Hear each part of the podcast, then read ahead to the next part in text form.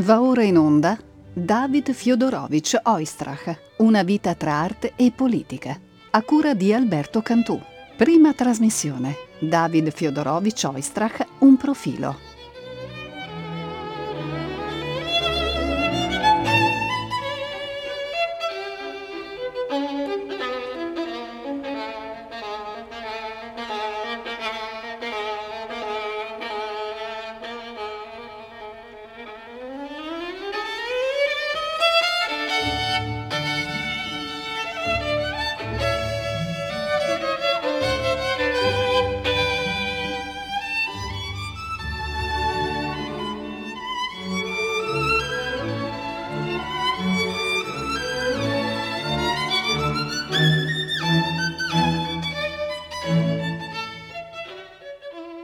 Ci sono enfant prodige nati come Misha Hellman e Yehudi Menuhin, Yasha Heifetz e Ruggero Ricci. Ci sono mezzi prodigi, ad esempio Nathan Milstein, che i suoi talenti precoci li tiene, per così dire, in caldo, cioè li usa sporadicamente, ma aspetta che l'esperienza e il tempo lavorino dentro di lui.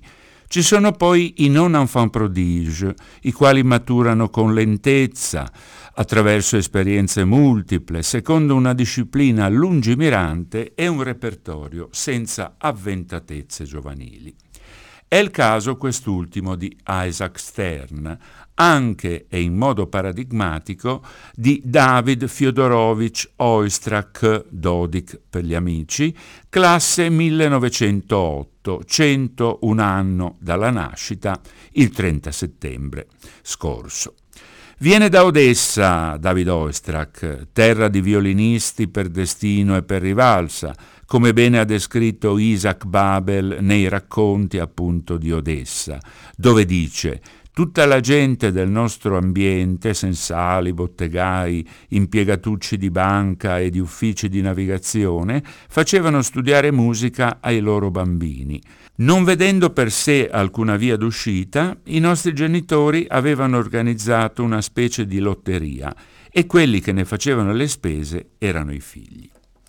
Figlio di un libraio violinista dilettante e di una cantante professionista nel coro dell'opera di Odessa, a tre anni Dodik gira la città con un violino giocattolo. Non è in realtà un gioco, rientra fra i principi didattici di Piotr Stoliarsky, che con Leopold Auer è il maggior didatta russo tra 8 e 900. Serve a fare in modo che il bambino prenda confidenza con lo strumento ancorché giocattolo. Giocattolo che a 5 anni diventa un vero violino per bambini, un violino quartino, e vede l'inizio, così l'interessato, di una passione rovente. Stoliarsky ha un fiuto speciale per i violinisti di talento, è il primo maestro di Milstein, che poi entra nella classe di Auer frequentata dagli Elmal e dagli Heifetz, ed è l'unico maestro di Oistrakh, Caso eccezionale questa unicità nella storia didattica dei violinisti. Eccezionale anche se c'è un altro esempio di artista uscito da una sola scuola che è quella di Luigi D'Ambrosio nel Conservatorio a San Pietro a Maiella di Napoli, che è il nostro Salvatore Accardo. Parlavamo di Stoliarsky, il cui metodo, senza trascurare la tecnica di base, cerca di evitare la noia di studi e scale, facendo suonare l'allievo il più presto possibile in gruppi orchestrali. All'inizio degli anni venti la scuola privata di Stoliarsky viene incorporata nel Conservatorio di Odessa. Nel 1933 i meriti del didatta sono riconosciuti intitolando ad esso una scuola, esiste ancora ed è per bambini superdotati. Nel 1939, altro riconoscimento, è il titolo che viene dato a Stoliarsky di artista del popolo dell'Ucraina sovietica. Da Odessa, dove ultima gli studi, il diploma in violino ma anche in viola nel 1926, David Oistrakh va a Mosca, nel cui ambiente avviene la maturazione di interprete. Nel 1928 debutta con la Filarmonica di Leningrado e il suo direttore Nikolai Malko, che lo ha notato a Kiev nel concerto di Glasunov diretto dall'autore. L'affermazione piena dell'artista deve però aspettare il 1935, quando vince il secondo premio al concorso Wieniawski di Varsavia che scopre la grande e sfortunata Ginette Neveu. Dopo il secondo premio a Varsavia, quello che consacra Oistrakh star internazionale è però nel 1937 il primo premio al concorso Isaïe Regina Elisabetta del Belgio, quando l'URSS scopre che il suo primato non sta soltanto negli scacchi, nel circo, nel balletto, ma anche in quei violinisti, pianisti, eccetera, che possono portare gloria e anche valuta pregiata. Come nel 28 a Leningrado, così a Bruxelles Oistrakh sbalordisce col concerto di Tchaikovsky, in assoluto il brano più eseguito nella sua carriera, dal 46 al Festival della Primavera di Praga, al 68 nella Sala Grande del Conservatorio di Mosca per festeggiare i suoi 60 anni. Questo primo approccio con eh, David Oistrakh non può dunque prescindere da un ascolto del concerto di Tchaikovsky, il concerto in Re maggiore, opera 35, dove sarà anche utile eh, raccontare qualche parola su come nasce, in che contesto e con che caratteri. Nasce nel 1878 a Clarence, in Svizzera, e nasce dopo la tragedia di un matrimonio fallito e di un tentato suicidio. Piotr ha trovato il sostegno entusiasta del giovane compagno, il violinista Josef Kostek, assieme al quale passa in rassegna molta letteratura violinistica. Piotr è particolarmente colpito dalla freschezza, dalla leggerezza, dai ritmi piccanti, dalle belle armonie mirabilmente armonizzate della Sinfonie Spagnole di Lalo, che va dunque intesa come opera a cui il concerto deve qualcosa. Vistosi negare la dedica, Kotek rifiuterà poi di eseguire il brano tchaikovskiano. L'ipotesi di una rivalsa è ragionevole e comprensibile. A sua volta Auer ritiene il lavoro troppo lungo e non violinistico, aggiungendo come, malgrado il grande valore intrinseco, il componimento necessiti di essere completamente rivisto. Dopo la prima di Adolf Brodsky, decisamente ardito nella Vienna di Brahms e Bruckner, perché è il 1881 eh, e Hanslick stronca il brano con ferocia e dopo alcuni assaggi a Londra e Mosca, in pochi anni il concerto diventa un pilastro del repertorio. A questo punto anche Auer, convertito al componimento, lo accoglie, pur apportandovi abbondanti ritocchi e vari tagli. A essere Pignoli 13 interventi, più ossia, ovvero possibilità di scelta per l'esecutore, che tagli, ossia funzionali alla resa violinistica a che lo strumento suoni meglio, e tali solo nel finale, dove piccoli scorci nel ritornello dell'allegro vivacissimo snelliscono e rendono scorrevole il ritornello del rondò. Il taglio è naturalmente mantenuto nelle riapparizioni eh, del ritornello. Ecco, eh, l'esecuzione che vi voglio fare ascoltare è risale al 1939 ed è ancora il concerto di Tchaikovsky nella versione Auer, nella revisione Auer, che poi David Oistrakh rifiuterà a pro della versione originale, salvo quei piccoli tagli nel finale che, come abbiamo detto, snellendo il brano, vengono poi accolti anche da chi esegue la versione sostanzialmente eh, autografa.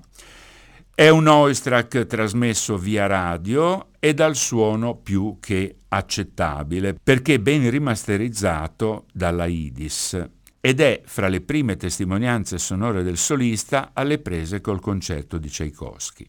L'orchestra è diretta da un musicalissimo quanto asciutto Alexander Gauck. Vediamo l'esecuzione. Gli estremi salienti della lettura solistica sono una libertà di fraseggio assecondata in maniera strepitosa dal direttore. C'è pathos e ordine, qualche portamento, qualche glissando però non fastidioso, che il tempo comunque cancellerà. C'è bravura e misura. C'è un evidente retrogusto haifeziano, cioè un rimando alla grande e virtuosistica lezione di Heifetz in codette e passaggi brillanti, rimando controbilanciato però dalle aperture liriche piene di emozione e commozione così alla Oistrakh.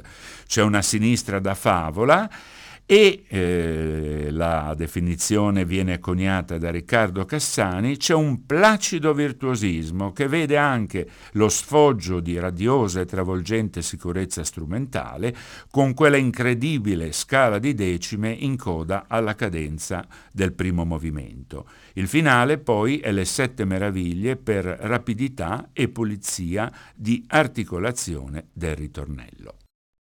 Ascoltiamo dunque eh, il concerto per violino e orchestra in Re maggiore, opera 35 di Piotr Ilyich Tchaikovsky, nei tempi allegro moderato, canzonetta andante, finale allegro vivacissimo. David Oistrakh violino, All Union Radio Orchestra diretta da Alexander Gauck, registrazione radiofonica del 1939.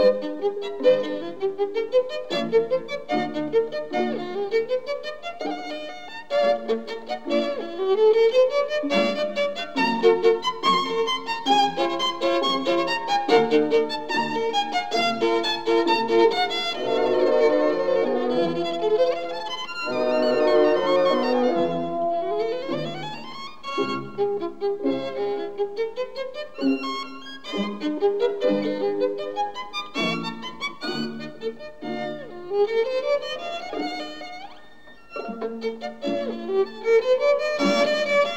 you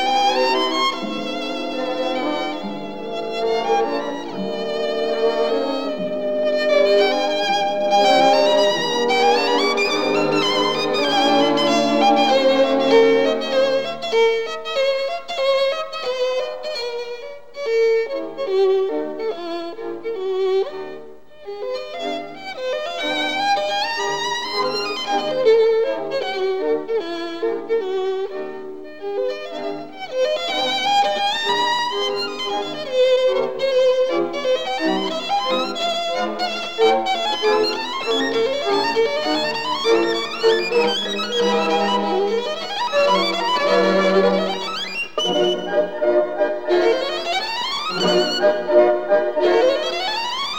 you.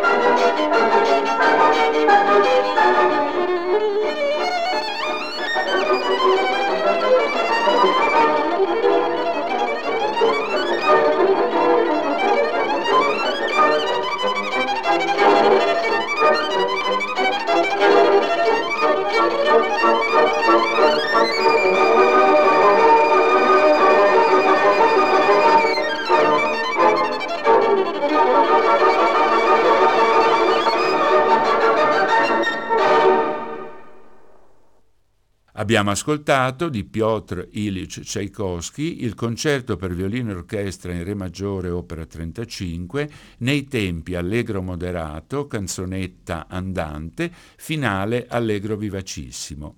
David Oistrakh violino, All Union Radio Orchestra, direttore Alexander Gauck, registrazione radiofonica del 1939. Per diventare internazionale, la carriera di Oistrakh deve però aspettare la fine della Seconda Guerra e l'alzarsi della cortina di ferro, con l'artista promosso ed esportato dall'URSS come violinista per antonomasia. Le plus grand violoniste soviétique, recitano a Parigi le locandine. Questo anche a costo di sacrificare Leonid Kogan, che di talenti ne ha altrettanti anche se diversi da quelli del collega.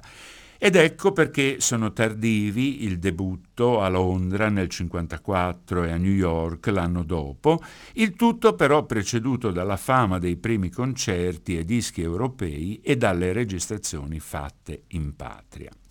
La tenuta tecnica a prova di bomba del violinista, come il concerto di Tchaikovsky che abbiamo appena ascoltato così bene esemplifica, è testimoniata più in generale dal mare di registrazioni live ed è frutto di lustri di dura gavetta, piccoli centri dell'Ucraina, ad esempio, paesini raggiunti con la slitta, concerti in inverno con le mani gelate e in sale freddissime. Ancora qualche parola sul concerto di Tchaikovsky, appunto la cartina di tornasole di Oistrakh interprete, che a proposito del celebre lavoro dice d'aver voluto citiamo, rompere con il cliché abusato di una musica ricca d'effetti e virtuosistica per avvicinarsi invece al cuore della musica di Tchaikovsky e farvi uscire l'essenza melodica anche negli episodi puramente ritmici e dinamici. Tutte le esecuzioni successive a quella ascoltata ora tenderanno verso questo ideale che Oistrakh insegue e eh, direi persegue per tutta la vita che è un ideale di antibravorismo di cui eh, l'etichetta di Star Without Sensation, stella senza sensazione, o The Virtuoso of the Adagio, il virtuoso dell'adagio, o anche il maestro del secondo tema, e si sa che il secondo tema è quello cantabile, quello che si effonde melodicamente nessuna ostentazione e una cavata capace, nonostante l'ampiezza sinfonica, di straordinarie sfumature, ideale per Brahms, come ascolteremo, e al tempo stesso in grado di nobilitare Tchaikovsky, come abbiamo ascoltato.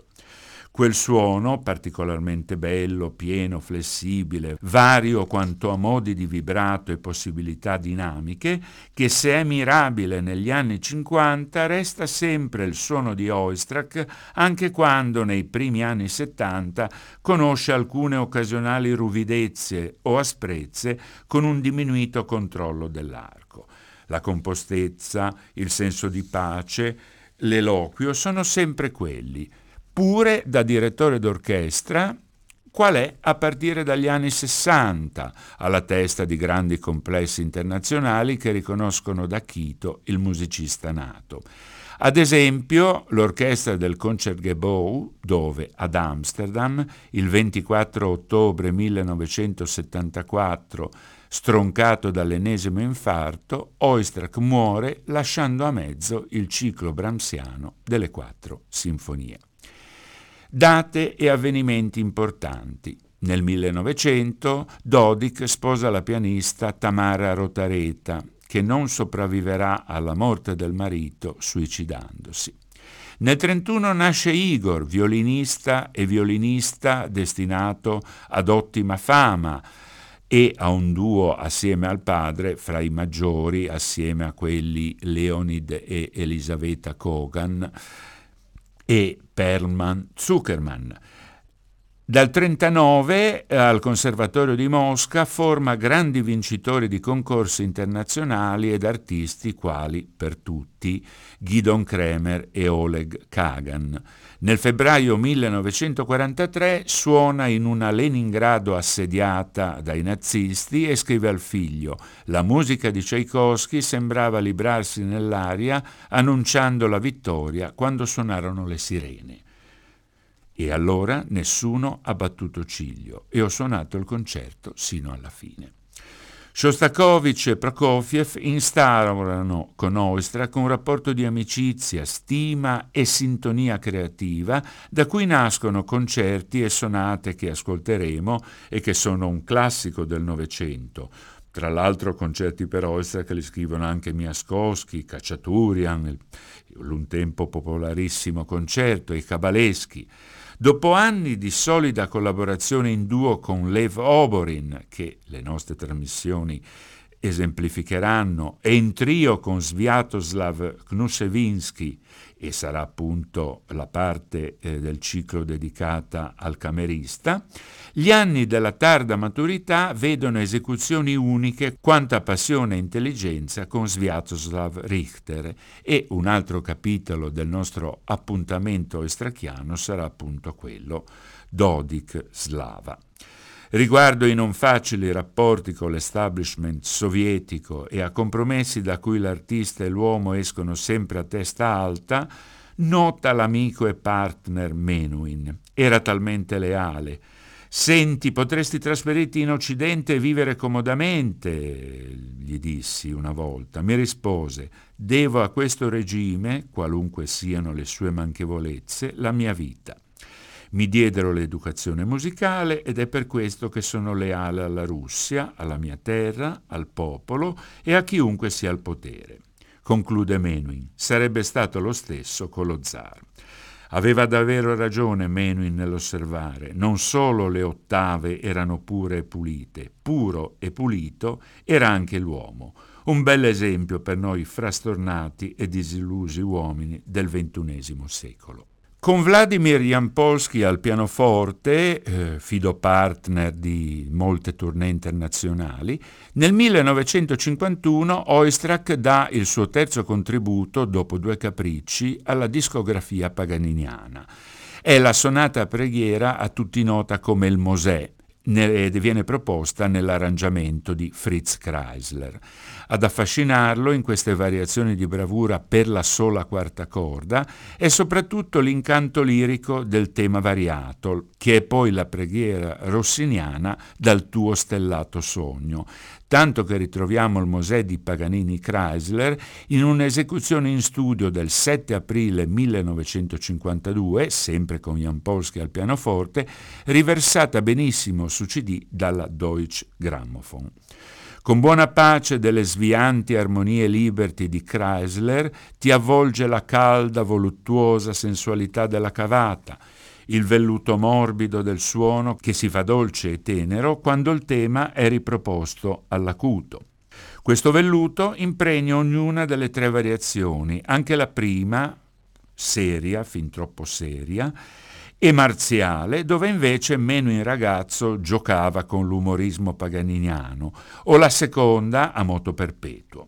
Senza essere da urlo, ossia meno congeniali che al prodigio Yehudi o, si intende, ad Heifetz, gli armonici, gran difficoltà del virtuosismo paganiniano, iperdifficoltà paganiniana, gli armonici, dicevo, vengono fuori puliti e cantabili.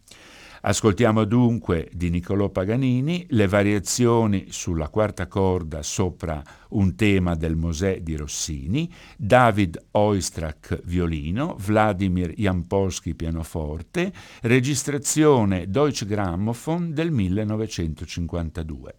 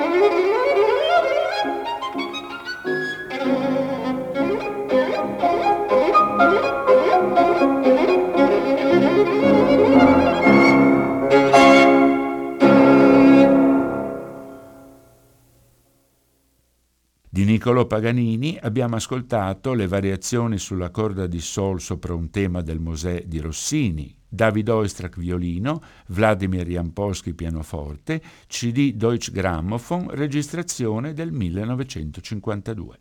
Un saluto a tutti gli ascoltatori e l'appuntamento alla prossima puntata dove parleremo dei russi, la musica e l'Unione Sovietica e gli ascolti riguarderanno Shostakovich e il concerto per violino di Mendelssohn.